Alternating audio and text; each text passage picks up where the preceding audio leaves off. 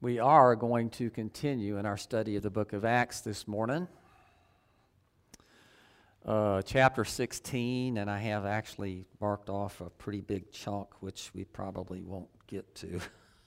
uh, but we already started uh, chapter 16 last week, and so a little bit of what we're going to cover this morning, or I'm going to read this morning, kind of has more to do with what we did last week, and then move on. So, beginning with verse 6 in chapter 16, and they went, this is Paul and Silas, and whoever happens to be with them, uh, through the region, region of Phrygia and Galatia, having been forbidden by the Holy Spirit to speak the word in Asia. And when they had come up to Mysia, they attempted to go into Bithynia, but the Spirit of Jesus did not allow them. So, passing by Mysia, they went down to Troas, and a vision appeared to Paul in the night. A man of Macedonia was standing there, urging him and saying, Come over to Macedonia and help us. And when Paul had seen the vision, immediately he sought to go into Macedonia, concluding that God had called us to preach the gospel to them. So, setting sail from Troas, we made a direct voyage to Samothrace and the following day to Neapolis, and from there to Philippi, which is a leading city in the district of Macedonia and a Roman colony. We remained in this city some, some days, and on the Sabbath day we went outside the gate to the riverside where we supposed there was a place of prayer.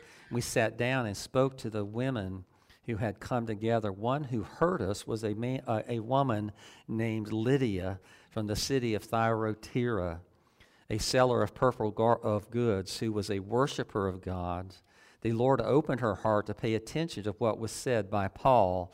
And after she was baptized in her household as well, she urged us, saying, If you have judged me to be faithful to the Lord, come to my house and stay. And she prevailed upon us. As we were going to the place of prayer, we were met by a slave girl who had a spirit of divination and brought her owners much gain by fortune telling. She followed us, uh, or followed Paul and us, crying out, These men are servants of the Most High God who proclaim to you the way of salvation. And this kept, uh, she kept doing for many days. Paul, having become greatly annoyed, turned and said to the Spirit, I command you in the name of Jesus Christ to come out of her. And if it came out that, uh, and it came out that very hour. But when our owners saw that their hope of gain was gone, they seized Paul and Silas and dragged them into the marketplace before the rulers. And when they had brought them to the magistrates, they said, These men are Jews, and they are disturbing our city. They advocate customs that are not lawful for us as Romans to accept or practice. The crowd joined in attacking them, and the magistrates tore the garments off of them and gave orders to beat them with rods. And when they had afflict, inflicted many blows upon them, they threw them into prison, ordering the jailer to keep them safely. Having received this order, he put them into the inner prison and fastened their, fastened their feet in the stocks. After midnight, Paul and Silas were, about midnight, uh, Paul and Silas were praying and singing hymns to God, and the prisoners were listening to them. And suddenly there was a great earthquake, so that the foundations of the prison were shaken and immediately all the doors were opened, and everybody's or everyone's bonds were unfastened. When the jailer woke and saw that the prison doors were open, he drew his sword and was about to kill himself, supposing that the prison prisoners had escaped. But Paul cried out with a loud voice, Do not harm yourself, for we are all here. And the jailer called for lights and rushed in, and trembling with fear, he fell down before Paul and Silas. Then he brought them out and said, Sirs, what must we do to be saved? And they said, Believe in the Lord Jesus, uh, and you will be saved, you and your households. And they spoke the word of the Lord to him and to all who were in his house. And he took them the same hour of the night and washed their wounds, and he was baptized at once, he and all his family. Then he brought them into the house and set food before them, and he rejoiced along with the entire household that he had believed in God. But when it was day, the magistrates sent the police, saying, Let those men go. And the jailer reported these words to Paul, saying, The magistrates have sent to let you go. Therefore, come out now and go in peace. And Paul said to them, They have beaten us publicly, uncondemned men who are Roman citizens, and have thrown us in prison, and they, uh, and they now throw us out secretly. No, let them come themselves and take us out. The police reported these words to the magistrates, and they were afraid when they heard that they were Roman citizens. So they came and apologized to them, and they took them out and asked them to leave the city. So they went out of the prison and visited Lydia. And when they had seen the brothers, they encouraged them uh, and deported.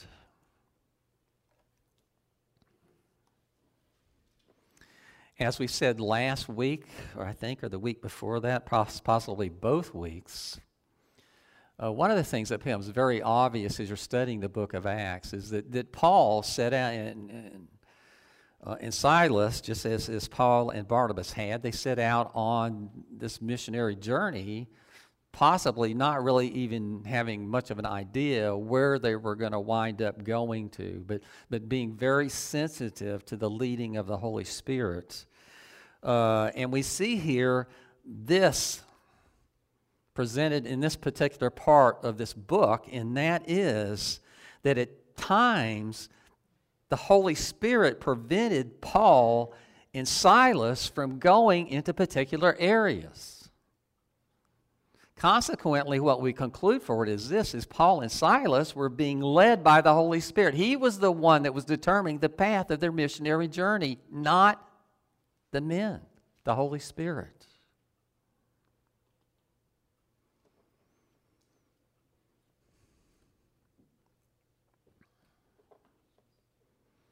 They continue to move as the Holy Spirit leads them, and He leads them to a place called Troas, which is on the extreme western tip of Asia Minor.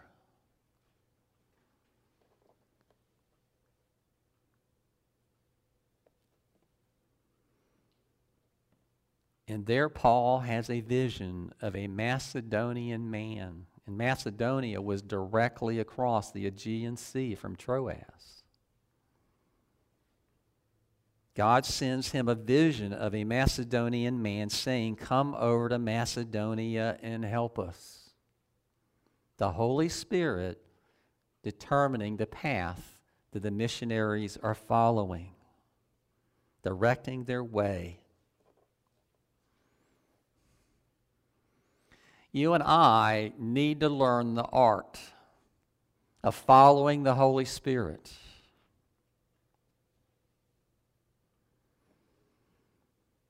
Every one of us is called to be an evangelist, some to a greater degree than others, but every one of us is called to share our faith with other people when we're given the opportunity to do that.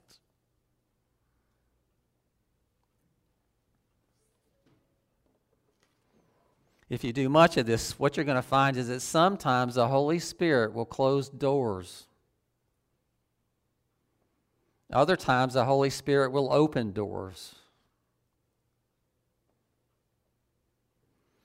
Some people you share the gospel with will completely reject the gospel message.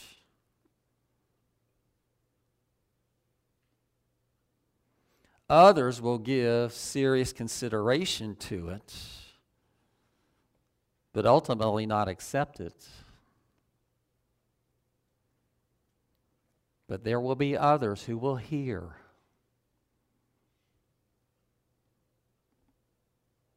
And they will accept it, receive it.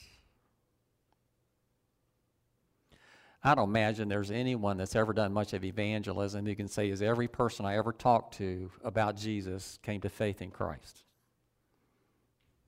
Wasn't true for Paul. I don't believe it's true for you either. Certainly isn't true for me. I'd imagine what you would find in today's culture is probably the majority of people that maybe you've shared your faith with never have come to faith in Christ.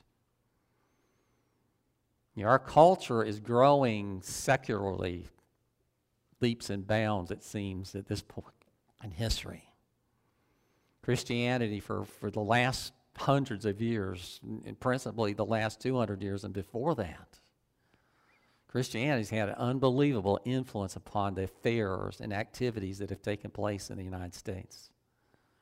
It is the Christian faith that has set apart America as the greatest nation that has ever existed on the planet in regard to personal freedoms. Not that it's perfect, but compared to the rest, we have to know this that God's hand has been upon our land in a way that it has not been on other people and other nations. God is what has made America great, not the people here.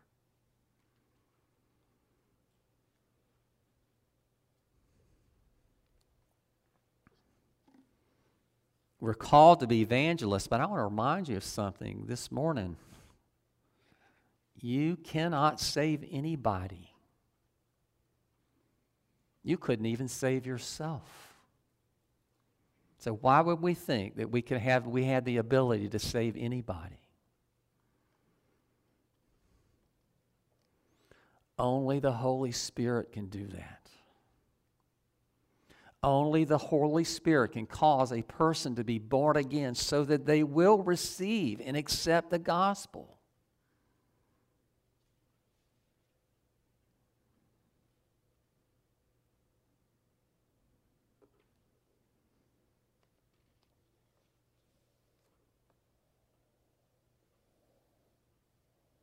I've actually heard people at times bragging about the number of people that they have brought into the kingdom of God.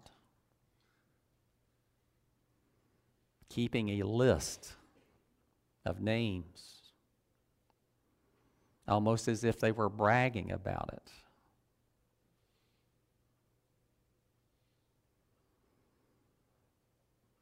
I cringe when I hear things like that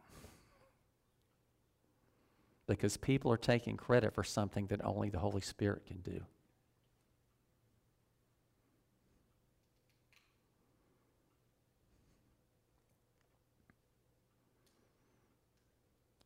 Paul has this vision given to him by the Holy Spirit of this Macedonian man pleading for them to come. So again, the Holy Spirit is leading them now to leave Asia Minor and cross over into Macedonia, which is northern Greece.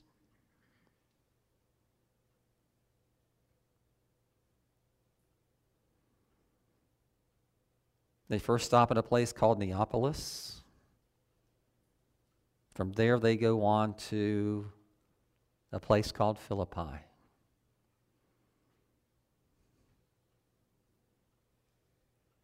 Churches started there, and, and, and, and we'll see at least two letters from the Apostle Paul in the years to come. At least one letter, rather. No telling how many others. You need to understand something is, is the New Testament is basically built upon, you know, once you get beyond the Gospels, and even the Gospels themselves to a degree are based upon letters that were written by particular people called by God, that were sent to particular people or to particular churches. The book that we know as Philippians was a letter that Paul will, in years to come, write to that church that begins in Philippi as we're studying here in the passage.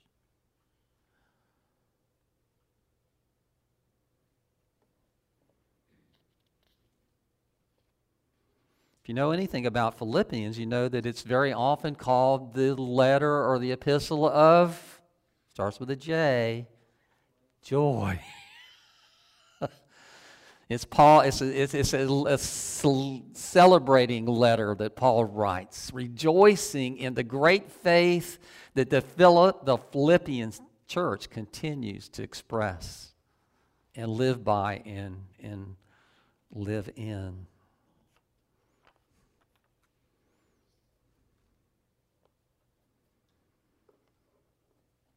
We know here that you know Paul was Jewish and Paul continued to practice worship on the Sabbath. He was very intent on keeping the Sabbath day holy. And part of that had to do with worshiping with other people. It just so happens that in Philippi there wasn't a temple.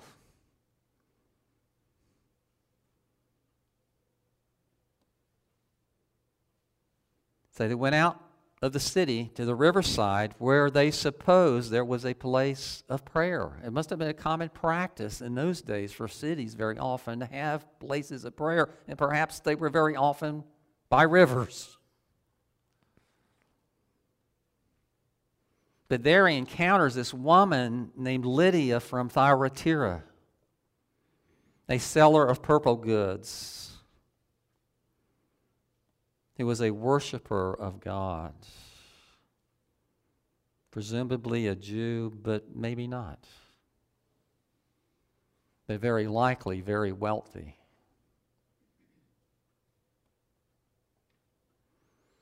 Notice here in verse 14, I want you to understand this. God not only leads them to places, He leads them to people. Particular people. This encounter that, that Paul has with Lydia takes place because the Holy Spirit has accomplished everything necessary to bring Lydia and Paul to, the, to that riverside on that day at that time. He has orchestrated every detail to make this happen. This is truly a divine appointment.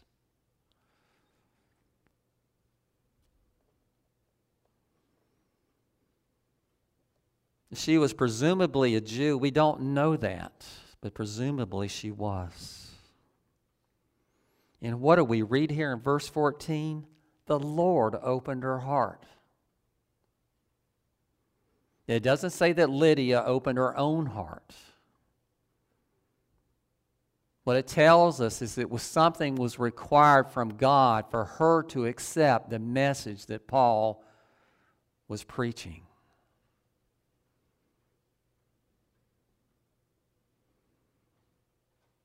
The Holy Spirit is the only one that can bring spiritually dead people to spiritual life. As Jesus said, you must be born again, born of the Spirit.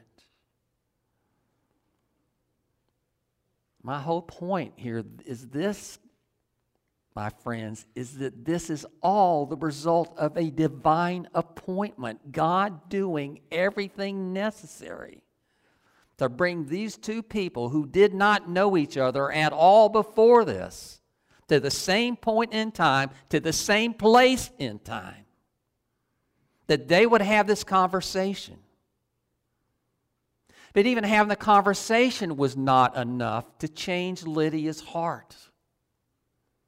The Holy Spirit had to cause her to be born again. He had to enlighten her. He had to open her mind and her heart that she would receive the gospel of Jesus Christ. I just want to remind us this morning that God saves sinners. Sinners in no way, shape, or form ultimately save themselves. Yes, we make a decision for Christ, but the only reason we do is because God enables a dead sinner to do that. Every person that has ever known Jesus owes that to God Himself. He has enabled us to do that.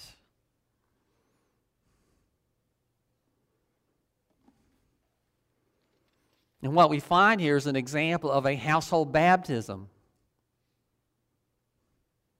Lydia not only professes faith and she's baptized, but her whole household is baptized right along with her.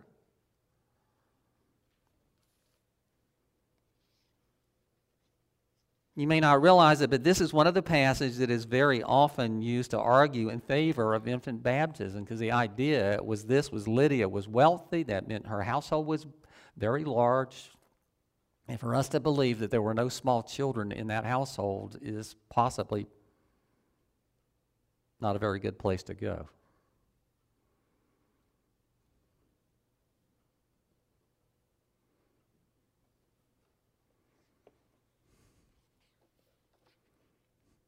What happens to Paul?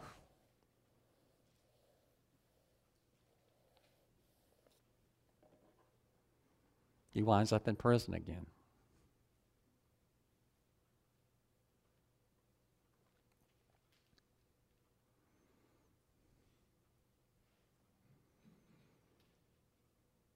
Actually, this is possibly the first time. We don't know. We don't have a complete record of the life of Paul.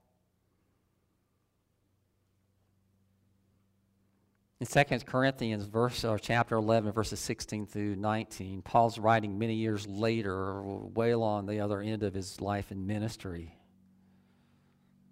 And there he writes uh, a rather lengthy list of the trials and tribulations that he has suffered for the cause of Christ. And what he writes there is many things, but one of those is this. He doesn't say imprisonments, he says far more imprisonments. In other words, I've spent more time in jail for the gospel than anybody else has.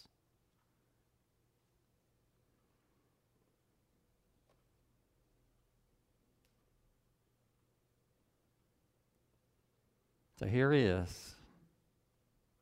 Won't be the last time.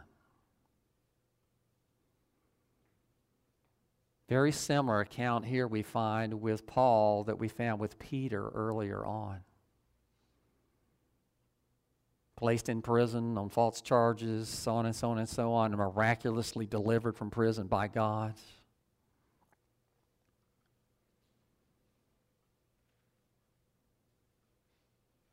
This time, God sends an earthquake.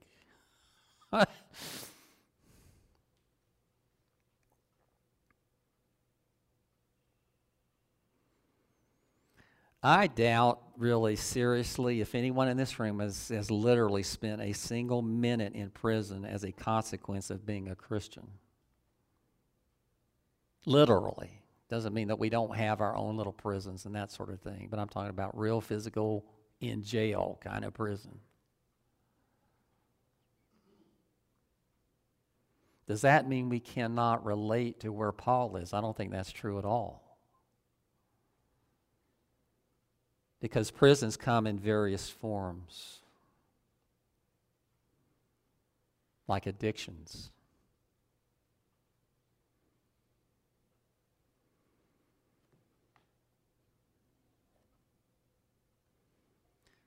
Failing or failed relationships with other people.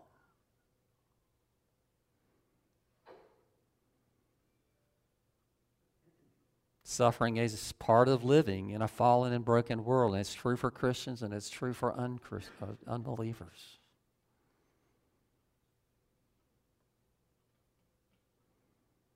There's a sense in which sin itself is a prison.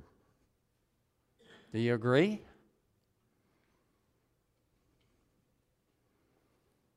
Jesus alludes to that in some of the things that he says. He says, The Son shall set you free.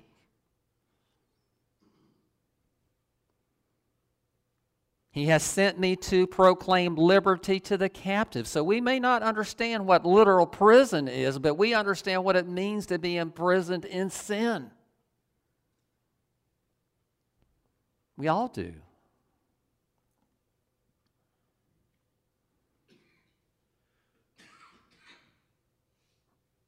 But we also know what it means to be set free.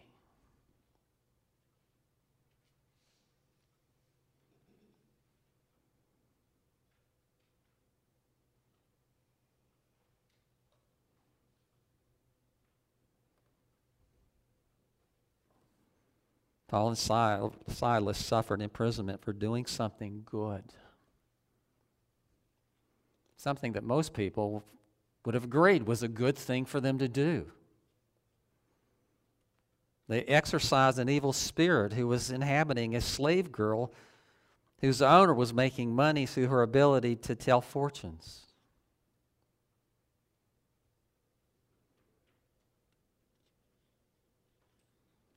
It's one thing to suffer for doing bad, it's quite another thing to suffer for doing something that is good. It's not what we expect. We expect that when we do good things, then good things are, are going to happen to us and for us as a consequence of it.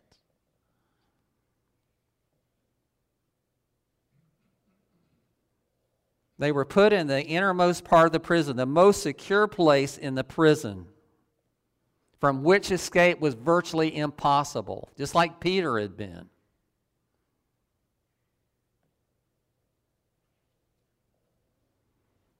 And then, only after they had been brutally beaten. Can you imagine being beat to a pulp just because you're a Christian?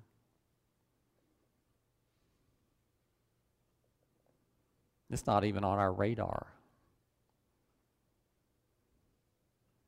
I don't imagine anyone here has ever even suffered one physical blow because they were a Christian.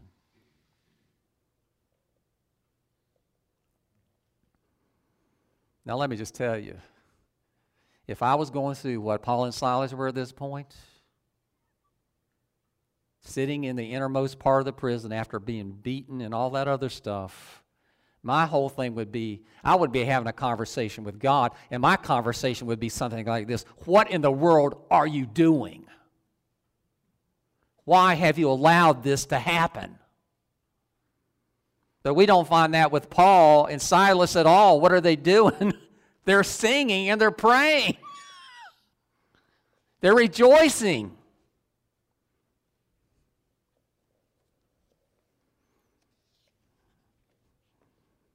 What would you be doing? Lamenting?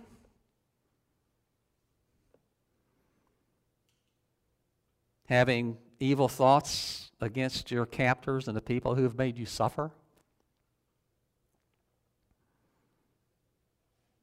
Perhaps you might even be angry with God because He's allowed it to happen.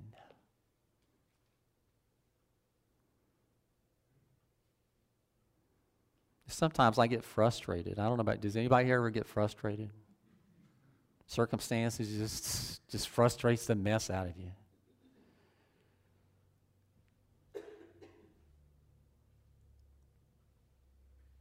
And very often I'll have conversations with God during those times. You know what I say to him a lot?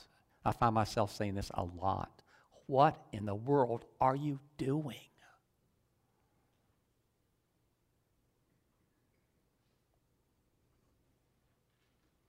Why are you letting this happen to me?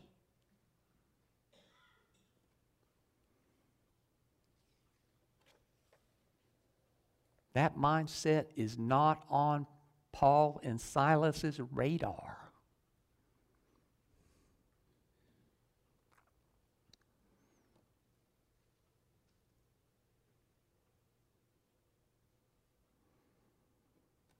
But Suddenly, this earthquake in the doors to the prison fly open, and everyone in the, not just Paul and Silas, but evidently everyone in the prison was released.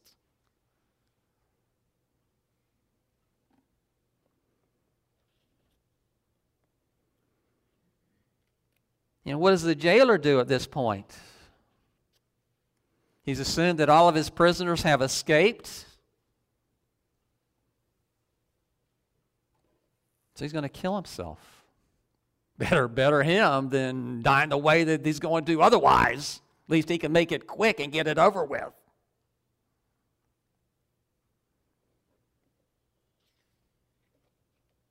But he hears a cry.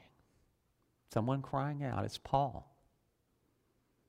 Saying, Do not harm yourself. We are all here. We are all here. No one has left.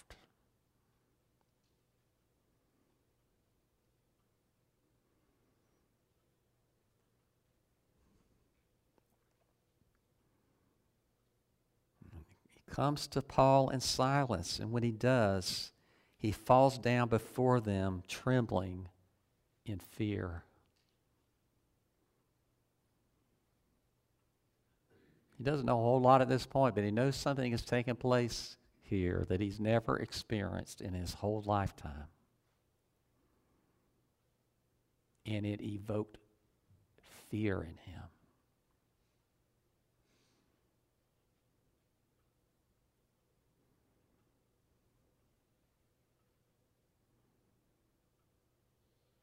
Maybe some things like this are going through his mind. These men are either gods themselves. You need to understand that that was kind of an assumption that sometimes took place in those days.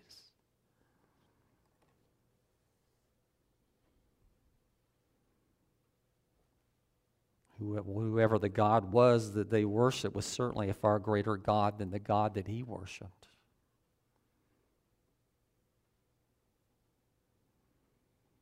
He understands something, and what he understands is this is this God is worthy of complete and humble devotion. It was a God that he hungered for, a God that he, he, was, he desired to have for himself. He wanted what Paul and Silas had.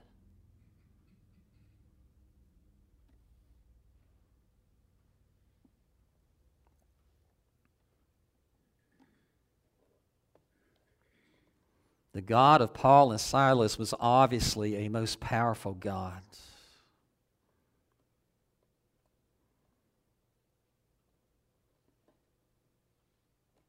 That is very often how gods were pictured in those days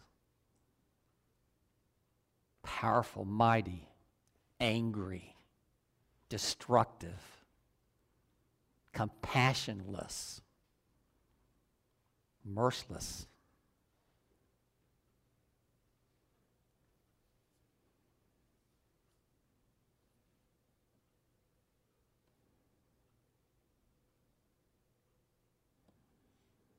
Now, we worship an all powerful God, a God that's far more powerful than this jailer ever anticipated God being. You know that, right?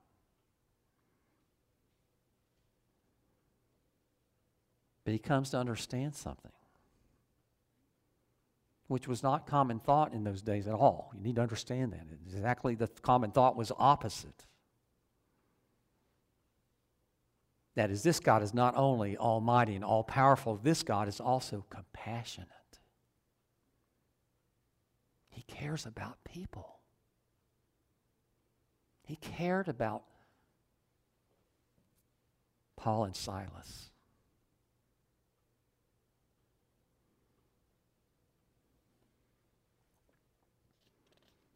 He wants that God.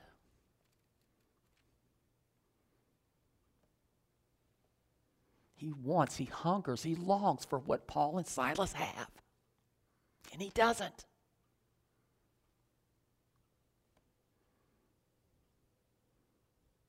You ever wonder how the people in the community around you look upon you?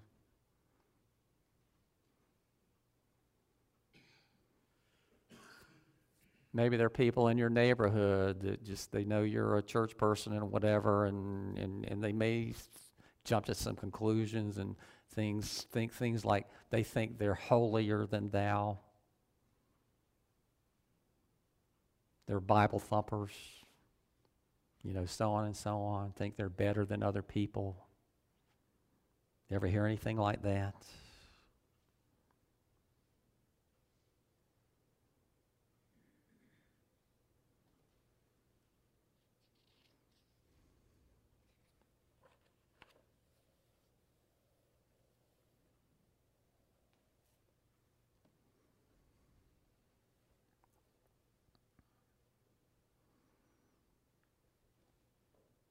I wasn't with you when you came to faith in Jesus Christ. I've heard some of your testimonies over the years. You've heard my testimony, some of you to some degree, some of them a pretty detailed degree.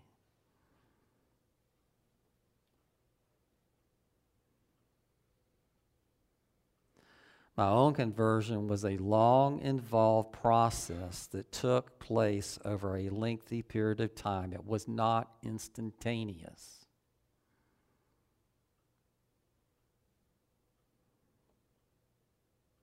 The jailer's, on the other hand, was immediate. The whole point here, I just want to make very clear to you sometimes people do immediately come to faith in Jesus Christ, and it's real and legitimate. Very often, on the other hand, some people struggle with it for a very lengthy period of time before they actually succumb to it or give in to it. It's all according to God's timing. He's the one that controls all of this stuff. He doesn't, my point here is he doesn't save absolutely everybody in exactly the same manner.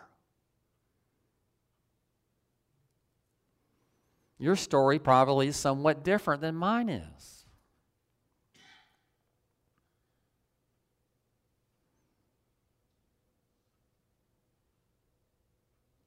just want to remind us this is biblical teaching that conversion is always a result of God acting in the life of a person. Something we have no control over. It is always according to the Lord's timing and according to His power.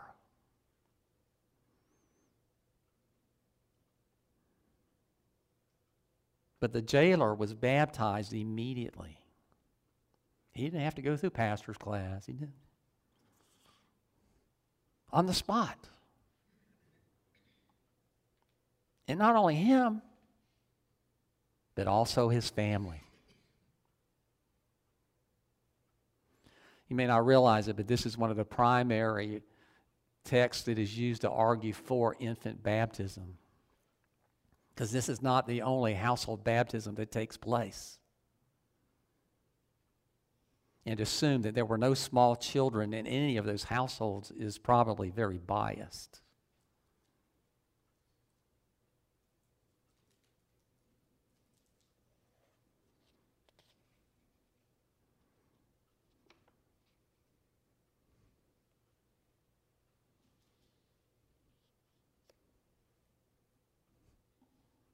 Paul and Silas don't leave, even though they've been miraculously delivered. They don't see the circumstances as an opportunity to get out of Dodge. They know that God has more work in Philippi for them to do.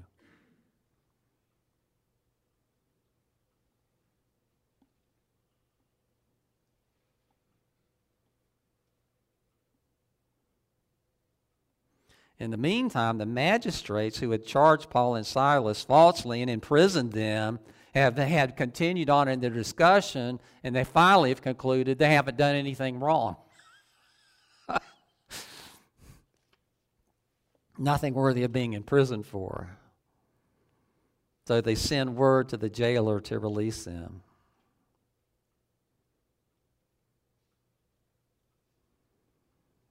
This is the first time you're going to see Paul pull the Roman citizen card.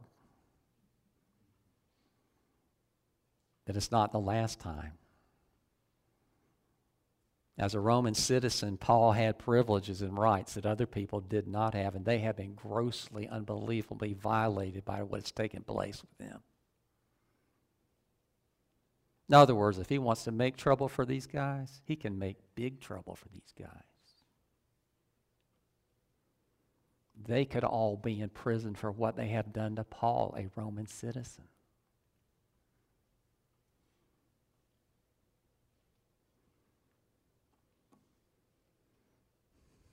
What they have done is completely out of accord with Roman law.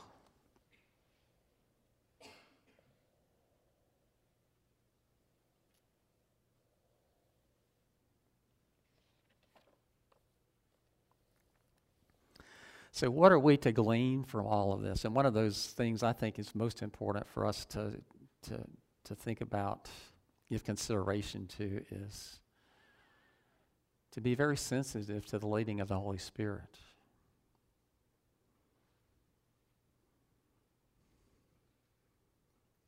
Now, let me tell you, if, if you're a believer, you're sitting here today and you're a believer, then the Holy Spirit indwells you. You are a temple of the Holy Spirit, so you don't have to look very far to find Him.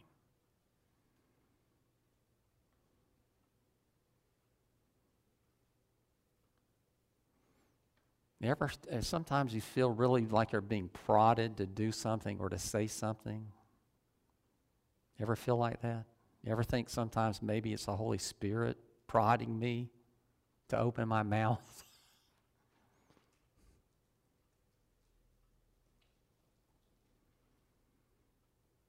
How much do we even give thought to the indwelling of the Holy Spirit. You know, the charismatic movement, you know, it, it became such a huge thing in the last 50 years. And there are a lot of people that are very negative about the charismatic movement. There's some Christians who would have nothing good to say about the charismatic movement.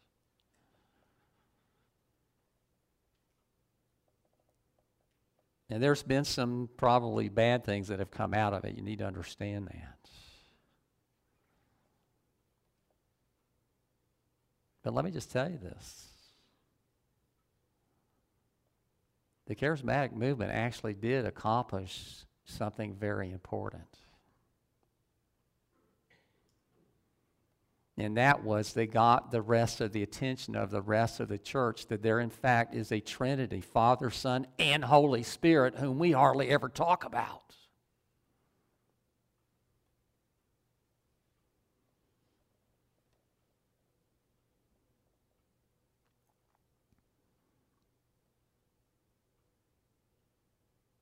We need to be sensitive.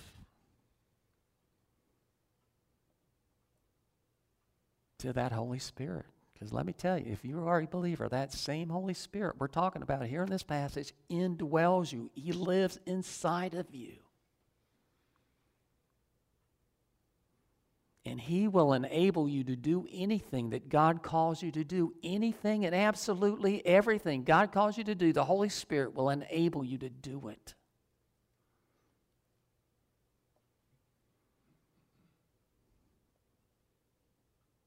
That you have to yield to Him to make that happen. You know, very often we are controlled more by fears and things like that than we are by other things.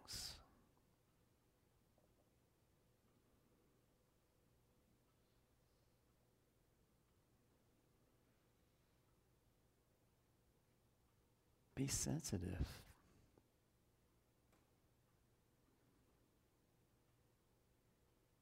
He is in you.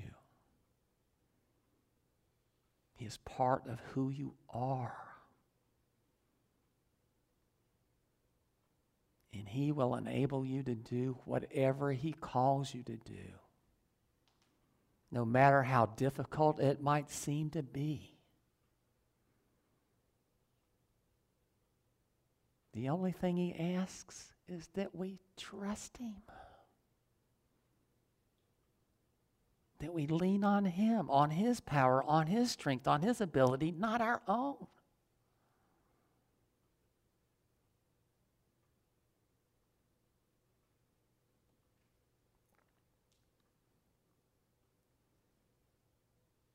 He is what makes you who you are. He is the one that will empower you to do whatever He calls you to do.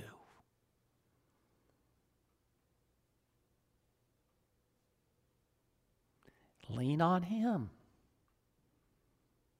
not on your own understanding. Because your own understanding is still influenced by sin and sinful thoughts and sinful feelings.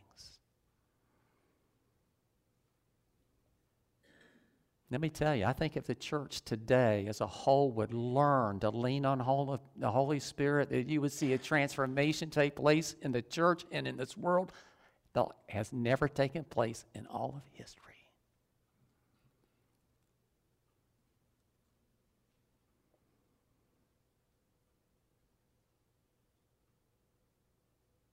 It is He who transforms us, it is He who enables us.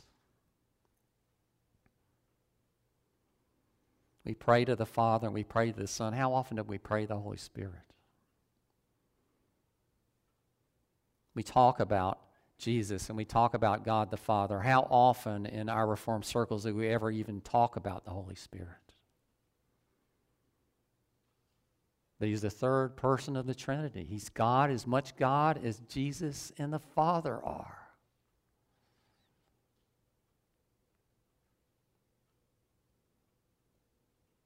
And I really believe this if we learn to lean on Him, things will change. For the far better. Amen.